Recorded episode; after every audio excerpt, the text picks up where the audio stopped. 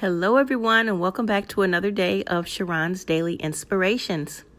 What's on your mind today? What's on your heart? What are some things that you're thinking about that you think I'm going to discuss? Let's find out. Hello, everyone. This is Sharron, and welcome back to another day. Today, let's talk about how worry exposes our devotion. Whether we worry about money, people, or careers, if we spend our time worrying, that's what we are devoted to. That's what I mean by worry exposes our devotion. We should devote ourselves to the people whom God has put in our lives and do the best jobs that we've been given. See the job as an assignment, not as your source of income. The job could never pay you for what you deserve. You are there to help them. Let me explain. The job should be a part of your passion and vision, not just a place to collect a paycheck. If this is the mentality, then you have it all wrong. They are there to grow and they are using your talents and you are helping them get to the next level. You are to share your talents, wisdom, knowledge with them as they grow. Now, if you want to grow and you want to make money and you want to become rich and you need to profit and produce what God has given you, if those talents are helping them make money and making them look good, then guess what? Your talents can do the same for you.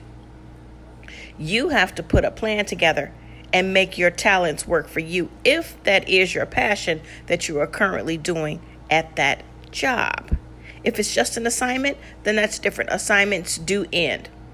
But if the talents you have help them, then why can't they help you make money, especially if it's your passion? Ask God to reveal your passion to you.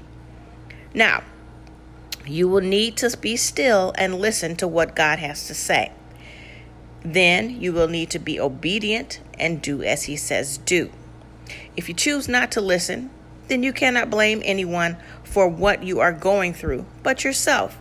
We are responsible for our lives. God gives us a free will. Ask God for direction and instructions to better help you and to be more efficient and definitely stop the paycheck to paycheck cycle and syndrome.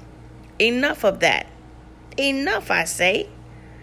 But according to Matthew 6, we are to seek God, seek the kingdom of God first, and everything will be added to us. Matthew 6 33 and 34, the Amplified Version says, But first and foremost, mostly important, seek, aim at, strive after his kingdom and his righteousness, his way of doing and being right, the attitude and character of God, and all these things will be given to you also.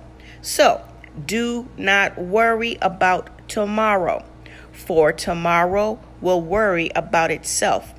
Each day has enough trouble on its own. There are times in our life when we have some legitimate concerns about where things are headed, either for us, our family, our loved ones. But Let's make sure that we are truly seeking God for advice, guidance, and instructions so that He will be able to tell you what to do and how to use your gifts and your talents wisely. Use it for your own good. Till next time. Thank you for listening. Have a wonderful day. Talk to you later. Bye. Mwah.